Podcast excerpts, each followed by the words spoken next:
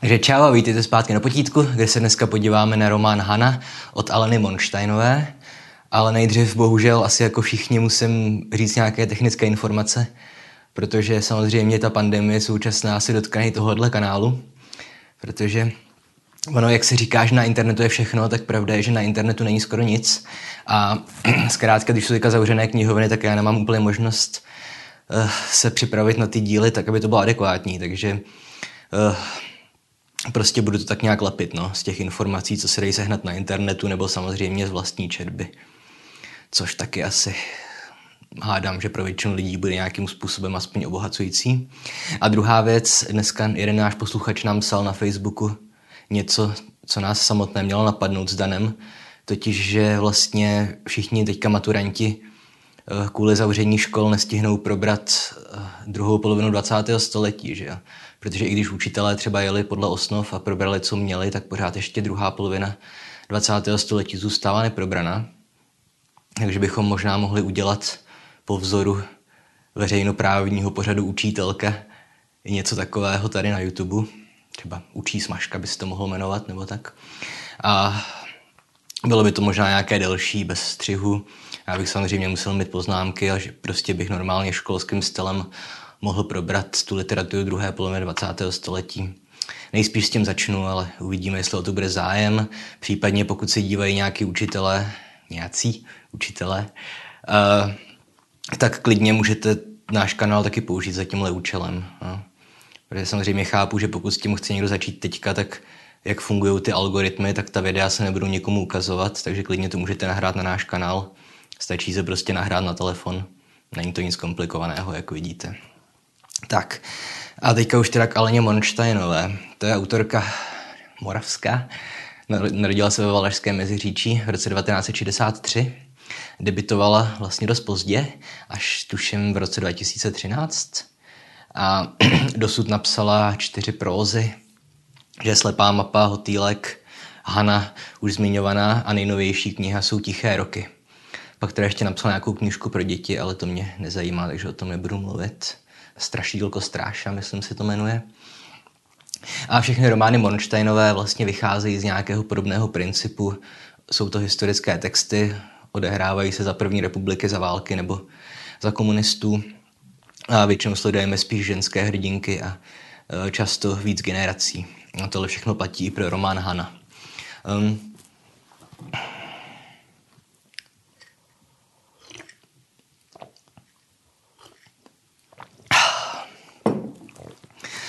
A teďka jak to pojmout? Ta knižka je relativně nová, vyšla v roce 2017 a obvykle u nových knížek dělám spíš recenze, ale na tuhle knižku už vyšlo recenzí asi 400 a byla to taková událost ve své době, že to četli, myslím, skoro všichni.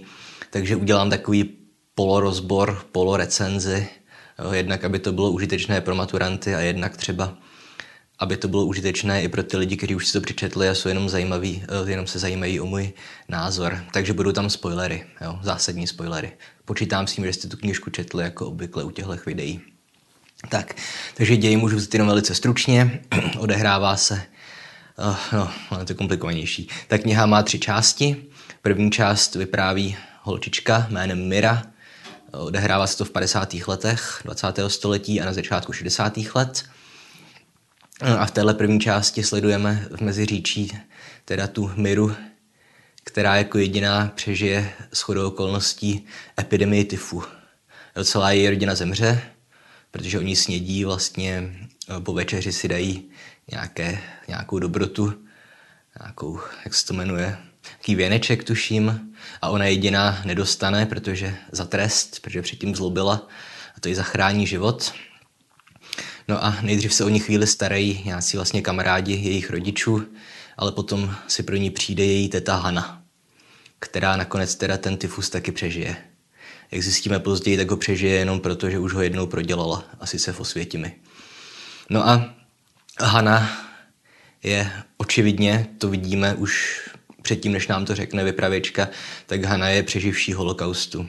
Ona je to sice relativně mladá žena, je nějakých 35, ale má vypadané zuby a bílé vlasy a je to podivínka a s nikým nemluví a je furt nepřítomná. No a takže ta Mira nakonec se dostane k té své tetě Haně. Pak vidíme, jak dospívá a tam už se nic tak zásadního nestane. No druhá část knížky, ta se odehrává před válkou a sledujeme vlastně generaci rodičů a prarodičů té Miry. Sledujeme to, jak ta Miřina matka dospívala, jo, Rosa se jmenuje ta matka, plus to, jak ta její sestra Hana, jak spolu dospívali. A samozřejmě vidíme postupně nástup Hitlera k moci a to, jak no, ta rodina, oni jsou samozřejmě židi, i když sekulární, ale samozřejmě to tenkrát bylo jedno. A sledujeme, jak ta rodina postupně ztrácí všechna práva na základě norimberských procesů. No a když jim přijde povolání vlastně do, do Terezína, tak matka jejich tu rózu ukryje u známých, a, ale ostatní, všichni ostatní z té rodiny zahynou v Osvětimi nebo už při transportu a ta Hana jediná to přežije. Ten Hanin příběh sledujeme ve třetí části knihy, který vypráví ona sama, kde vlastně popisuje svoji cestu do Terezína a nakonec i do Osvětimi a potom po válce zpátky do toho Meziříčí. Jo, takže jenom takhle stručně k ději.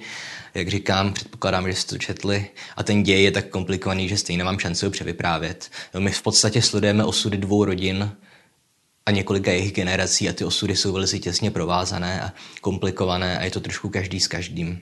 Takže fakt nemá smysl se k tomu vracet. Ta kniha je zajímavá z formálního hlediska, hned z několika důvodů. Zmínila jsem, že má tři části. První část, tam máme vyloženě autoritetickou vypravěčku. Jo? Mira vypráví svůj vlastní příběh. Na začátku je nějakých 9 let, na konci 18, tuším. No, třetí část, tam zase vypráví svůj vlastní příběh ta Hana. No, začíná to, tuším, deportací a končí to tam, kde jsme skončili i první část, v tom někde v roce 1963. A co je nejzajímavější, tak druhou část knížky opět vypráví ta Mira, normálně jako ich formou. Začíná i končí ta sekce té knihy tím, že ona normálně jakoby začíná vyprávět ten příběh a nakonec končí vyprávění toho příběhu. Ale přestože samozřejmě ona vypráví o událostech, které sama nezažila a které ani nemohla zažít a ani o ní nikdo nemohl vyprávět. Samozřejmě my bychom mohli třeba tvrdit, že jí potom někdo z té rodiny jako vyprávěl, jak to bylo, ale my víme, že se to nestalo. A opět dělá Mornsteinová něco podobného, jako dělala třeba Kundera, jsem to zmiňoval v lehkosti bytí. Že ona už ani nepředstírá, že to je nějaký skutečný příběh, který podává nějaká dívka, ale ta kniha se prostě netají tím, že je to jenom kniha. No. Což je opět v současné době celkem běžný postup. A zároveň i my třeba vidíme e, ta první část, která je vyprávěná jakoby dětskou hrdinkou, tak osobně si myslím, že ta řeč té dětské hrdinky je pořád ještě vedená z dospělosti. Jo, že, že to je podávané tak, že ona to sice vypráví jako dítě, ale je to vyprávěné už dospělou osobou. Jo, jako, jakoby, že ta Mira už je starší a zpětně jenom rekonstruuje ty své myšlenky. Jo. Tak. Hele, sorry, Dane. No, dále, co se týče formální stránky té knihy, tak to je prostě kniha, která je po všech směrech řemeslně skoro jako bezchybná. Opět, to je to nejstarší školní kliše, ale ta kniha se výborně čte. Jo, tam není jediná čárka navíc, jediná pomočka navíc, každá věta je tak dlouhá, jak má být. Já pokud si pamatuju, tak se mi nestalo jedinkrát, že bych si nějakou, nějaké souvětí musel přečíst znova, protože bych ho třeba nepochopil, nebo prostě bych se ho potřeboval přečíst znova. Což se mi nestává skoro nikdy. Já mám ADHD, takže v tomhle je tahle kniha naprosto jako vybroušena. A stejně tak platí i ten příběh. Jo, Monsteinová je naprosto precizní vypravěčka, suverénní vypravěčka.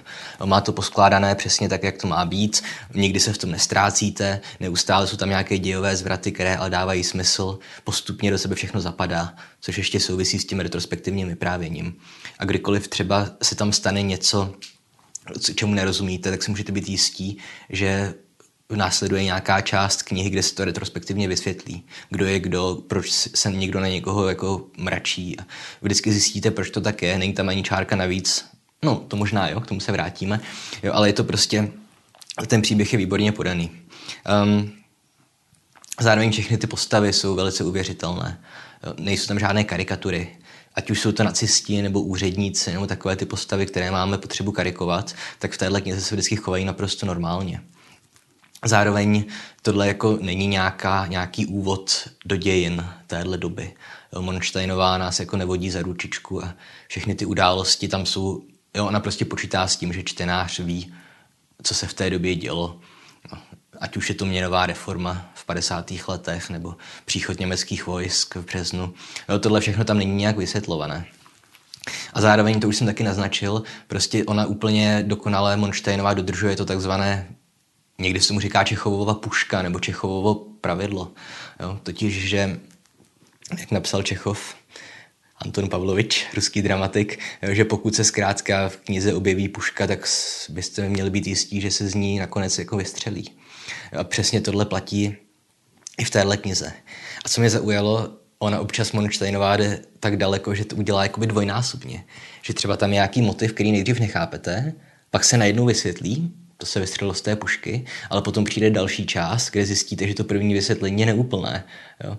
Um, typický příklad je, že v té první části knihy, kdy teda ta Mira nám řekne, že její maminka se bojí chodit na půdu, nebo že tam chodí nerada. No a pak začne druhá část, ta retrospektivní, a my teda vidíme tu matku té Miry, tu Rózu, jak v březnu z, právě z půdy toho okna pozoruje příchod německých vojsk, začátek okupace. Že? A tak si říkáte, jo, tak proto se bojí chodit na půdu. No ale pak nakonec zjistíte, že ona na té půdě strávila tři roky za války, že v takové typické eh, Aně Frankové, že se schovávala na půdě u těch svých známých. No, takže opět ten motiv toho strachu z půdy se nám stupňuje. No, nejdřív máme spojený s příchodem vojsk a potom samozřejmě s těmi dlouhými léty strachu, že ji tam ty nacisti najedou a zastřelí. Ještě poslední věc k formální stránce. Ten jazyk Mimochodem ve všech částech té knihy, i když mají rozdílné vypravěčky, ten jazyk se nemění. Obě vypravěčky mluví úplně stejně. Naprosto bez metafor nebo bez nějakých pokusů o nějaké básnické prostředky. Prostě jenom popisují ten příběh. Tak jako kdyby si to vyprávěli kamarádovi. Což opět za mě je spíš plus. No a paradoxně pro mě, teďka už se dostanu k nějaké spíš kritice, jako nejslabší část pro mě byla pasáž s Osvětimi nebo obecně celá ta poslední část, ta pasáž jménem Já Hana, kterou už vypráví samotná ta teta Hana, která je jediná z postav, teda, které si projdou holokaustem a přežijí ho. A podle mě tam bylo zbytečné. Jako větší část té poslední sekce se odehrává v Terezíně. A už tady jako vidíme pořád jenom po 150. přežvíkané výpovědi svědků z Terezína nebo z Osvětimi a převedené do literatury. A já jsem tohle zmiňoval často. Jo. Že zkrátka jednak vždycky zmiňuju filozofa Theodora Adorna, který řekl, že psát poezii po osvětimi je barbarské. Uh, a jako nejsem sám, kdo o tom tam mluví. Když jsem si počítal recenze Hany, tak Jiří Trávníček tu recenzi začal úplně stejně. Jo, tím, že máme nadbytek historické literatury a že pořád dokola přežvíkáváme holokaust. A že to je vlastně pro ty autory usnadnění práce. Protože tyhle velké historické události nám zkrátka automaticky produkují velké emotivní příběhy a nakonec tomu spisovateli prostě stačí to nějak obalit literaturou. A podle mě tahle knížka by fungovala úplně stejně dobře, kdyby tam ty pasáže z koncentračních táborů nebyly. A nebo teda říkám, mohla by tam být ten, ten Terezín, ale v té osvětimi to vlastně jenom proletíme. To je nějakých deset stránek těsně před koncem a opět prostě vidíme všechno, co už jsme viděli stokrát. Vidíme selekci na rampách, vidíme zkrátka to, jak tam žijí příšerně v těch ubikacích jak, jak je tam šikanují ty nacisti a jak samozřejmě neustále někdo končí v plynových komorách. Vidíme i ten slavný dívčí orchestr ter, uh, osvětimský. No, ale zkrátka tohle všechno podle mě bylo tady stokrát a má větší smysl to číst v podání nějakých autentických svědků, než to estetizovat. No. A Ostatně, kdyby tam prostě nebyla teď pasáž o světimi, tak ta kniha by fungovala úplně stejně dobře. Protože my bychom viděli tu Hanu, jak odchází z, z Terezína, ještě jako v relativně solidním stavu, a pak už bychom ji viděli zpátky v Meziříčí jako s uboženou na první pohled stařenu, přestože je mladá. A vůbec by tam jako nechyběla ta osvětimská část. Ale opět to jako není nic proti Mornsteinové, jako já samozřejmě vím, jak to funguje u autorů. Oni si stvoří ten svůj příběh a potom už ho musí následovat. Jo? A problém je, že kdyby nebyla taková strašná nadprodukce v současné literatuře těchto témat, historických a především holokaustových nebo z druhé světové války, tak by to nebylo bez žádný problém. Jo? Takže tady spíš jako Monsteinová doplácí na to, že těchto textů je nadprodukce. A opět nic proti ní, jo, ostatní její knížky nejsou o holokaustu. Nebo ta první částečně, ale jo, to je jedno. Jsem nedávno četl rozhovor s Evou Klíčovou, to je literární kritička, historička. Ona tam řekla něco ve smyslu, budu parafrázovat, ne citovat, že neustále se patláme v minulosti a kvůli tomu nám utíká přítomnost. A pořád ještě zkrátka máme hrozně málo současných románů o současné době. A když už, tak je to většinou nějaká vývegovina. Když se tam prostě přežvíkávají nějaké romantické vztahy, banální většinou lidí ve středním věku. A, no. no, nevadí, no. Zároveň s tím pobytem v Osvětimi souvisí další trošku problém, který jsem s tou knihou měl. A mimochodem, kdykoliv říkám, že jsem s tou knihou měl nějaký problém, tak pořád jako to je jedna z nejlepších knížek, které jsem četl v poslední době, jo. včetně zahraničních. Tak s to Osvětimi souvisí i vlastně asi hádám hlavní téma té knížky. Jo, totiž, že ta Hana, ona vlastně neustále je provázená nějakými svými v úvozovkách špatnými rozhodnutími, za které neustále někdo platí životem. Vlastně Haně zůstane na rukou prostě deset, možná, možná daleko víc mrtvých lidí. Samozřejmě to není její vina ve skutečnosti, za to nemohla ona, za to mohli ty nacisti. Ale ke konci už se tam trošku kumuluje zbytečně. Jo. Nejdřív kvůli ní zabíjí jejího milence v Terezíně, protože prozradí jeho jméno. Potom opět neúmyslně způsobí smrt kamarádkám s Osvětimi, protože ona, jak je teda šikovná, tak pracuje rychle. Nacisti za trest pošlou do plynových komor ty holky, které pracují pomalu. No a nakonec samozřejmě, říkal jsem, budou spoilery, přichází šokující odhalení, že ty věnečky otrávené tyfem koupila Hana. Samozřejmě nevěděla, že jsou otrávené, že jo. Chtěla prostě koupit sestře dárek k narozeninám, taky koupila věnečky a tím vlastně zabila celou svoji rodinu. A no tohle už je zase jenom další další z mnoha knih, kdy vezmeme nějaké postavy a prostě na nich házíme veškeré tragédie, které nám dějiny nabízejí. A samozřejmě jako chápu, co se snažila Monštejnová udělat. Prostě ukázat příběh člověka, který nedokáže se vyrovnat ze svojí minulosti. Že? Protože samozřejmě největší počet sebevražd lidí, kteří prošli osvětími nebo jinými koncentračními tábory, tak to většinou souviselo s tím, že ty lidi měli pocit viny za to, že oni přežili. Že? Zatímco jejich rodina většinou nepřežila. Ať už to byly děti nebo právě staří lidé. No. Ale opět přijde mně, že už jako zbytečně toho hází na tu Hanu až příliš. No. Ale zároveň ten konec ve výsledku ne, že by byl nějak pozitivní, ale aspoň ani optimistický, ale řekněme, že tam dojde k nějakému aspoň usmíření. Tak. A jako obvykle, aby to nebylo jenom takové nějaké přežvíkání děje a moje hodnocení, tak bych chtěl i trošku promluvit nebo do toho zapojit tu filozofickou část, jak se pokouším v poslední, doba, poslední době dělat čas, častěji. No a to všechno vlastně kvůli jedné větě, kterou tam pronesl jeden ten voják, který jedné té postavě vlastně rozmlouval snětek s židovkou. A on tam říká, cituji, uh, ne, že bych byl vůči komukoliv nějak zaujatý, Jaroslave, ale s těmi židy byly vždycky potíže. Určitě není náhoda, že Hitlerovi vadí právě oni. Takže klasické, ne, ne, že bych byl proti někomu zaujatý, ale ty židi s nimi byly vždycky potíže. Že? To je klasická věta, nejsem rasista, ale slyšíme dodnes neustále do pořád dokola. A obecně tenhle ten problém jsem říkal, že se pokusím nějak ilustrovat na případu eh, francouzského filozofa Reného Girarda. A René Girard asi není tak známý jako jiní filozofové, o kterých jsem tady mluvil, jako Husserl nebo Heidegger, eh, protože on je vlastně současný filozof, nejenom filozof, antropolog, literární vědec, sociolog, cokoliv. Humanitní vědec prostě. A Girard taky umřel nedávno. Mně přijde, že to jsou dva roky, takže nejspíš to bude tak deset let, jak ten čas letí. Jo, ale Girard je velice aktuální filozof a on samozřejmě ve svém neuvěřitelně rozsáhlém díle se zabýval takovými věcmi, jako byl úplně počátek kultury, no, počátek nějakých uh, různých sociálních skupin. Tomu se někde říká, myslím, fundamentální antropologie, ale tohle jde mimo mě. Hm. A on se zkrátka pokouší vysvětlit jednak, jak vznikaly kultury, ale především to, jak vznikaly mýty. A on tady používá takový postup, řekněme, tři různé uh, části toho, nebo tři různé fáze toho, jak vzniká mýtus. A ty tři fáze jsou jednak mimetická touha, potom oběť nebo obětní beránek a nakonec je to rituál.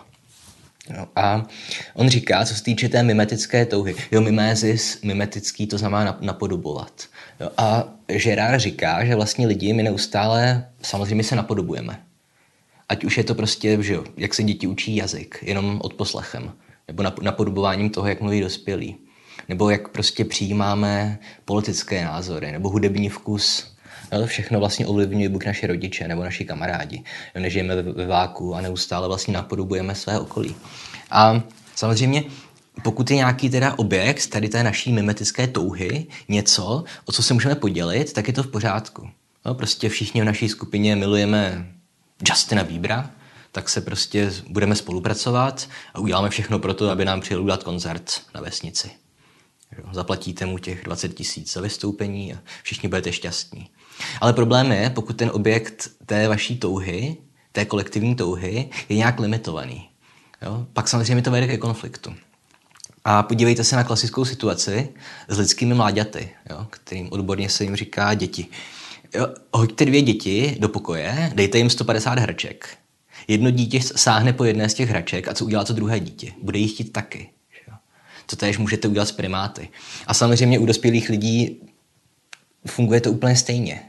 I když samozřejmě už nejde o hračky, ale třeba o nějaké zdroje, že jo, suroviny, cokoliv dalšího. No. A samozřejmě jako základ té naší touhy jsou všechny ty věci, které jsou nezbytné k životu. Jídlo, prostě nějaký mír, dejme tomu, sex a, vš- a tak dál. Ale potom samozřejmě už přichá, jako sam, nikdy nejsme spokojení, že vždycky chceme víc.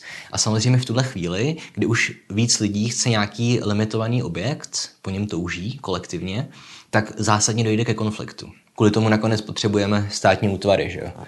Kvůli tomu potřebujeme nějaký ten stát, který má monopol na násilí, protože jinak prostě bychom se navzájem pozabíjeli. A když to bude střihu.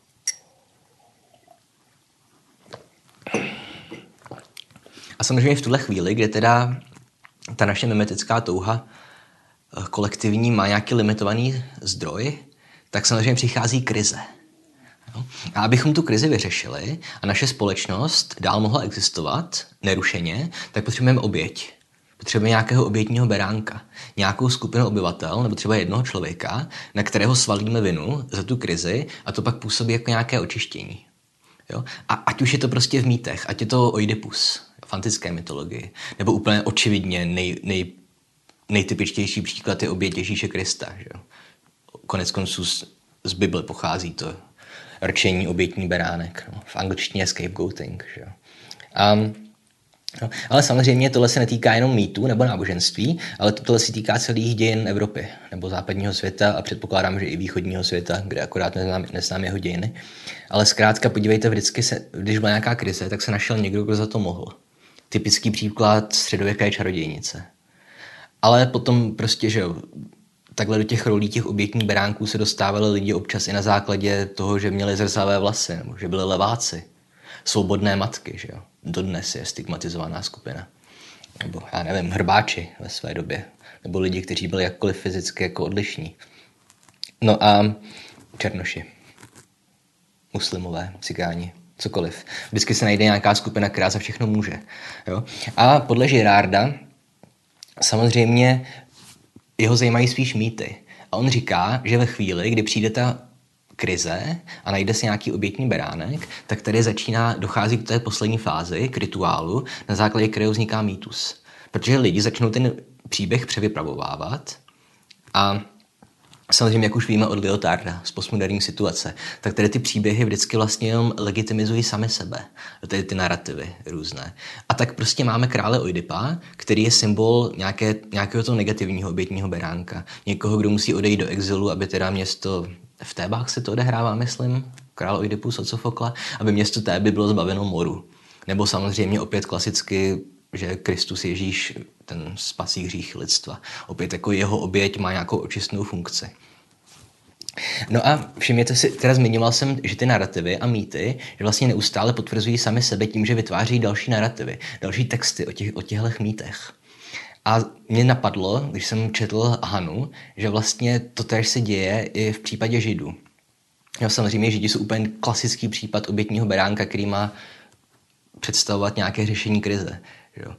proč byla druhá světová válka holokaust, protože zkrátka Německo zničené první světovou válku potřebovalo nějakou oběť, tak si Hitler vybral Židy, které tenkrát stejně skoro nikdo neměl rád že jo, v Evropě.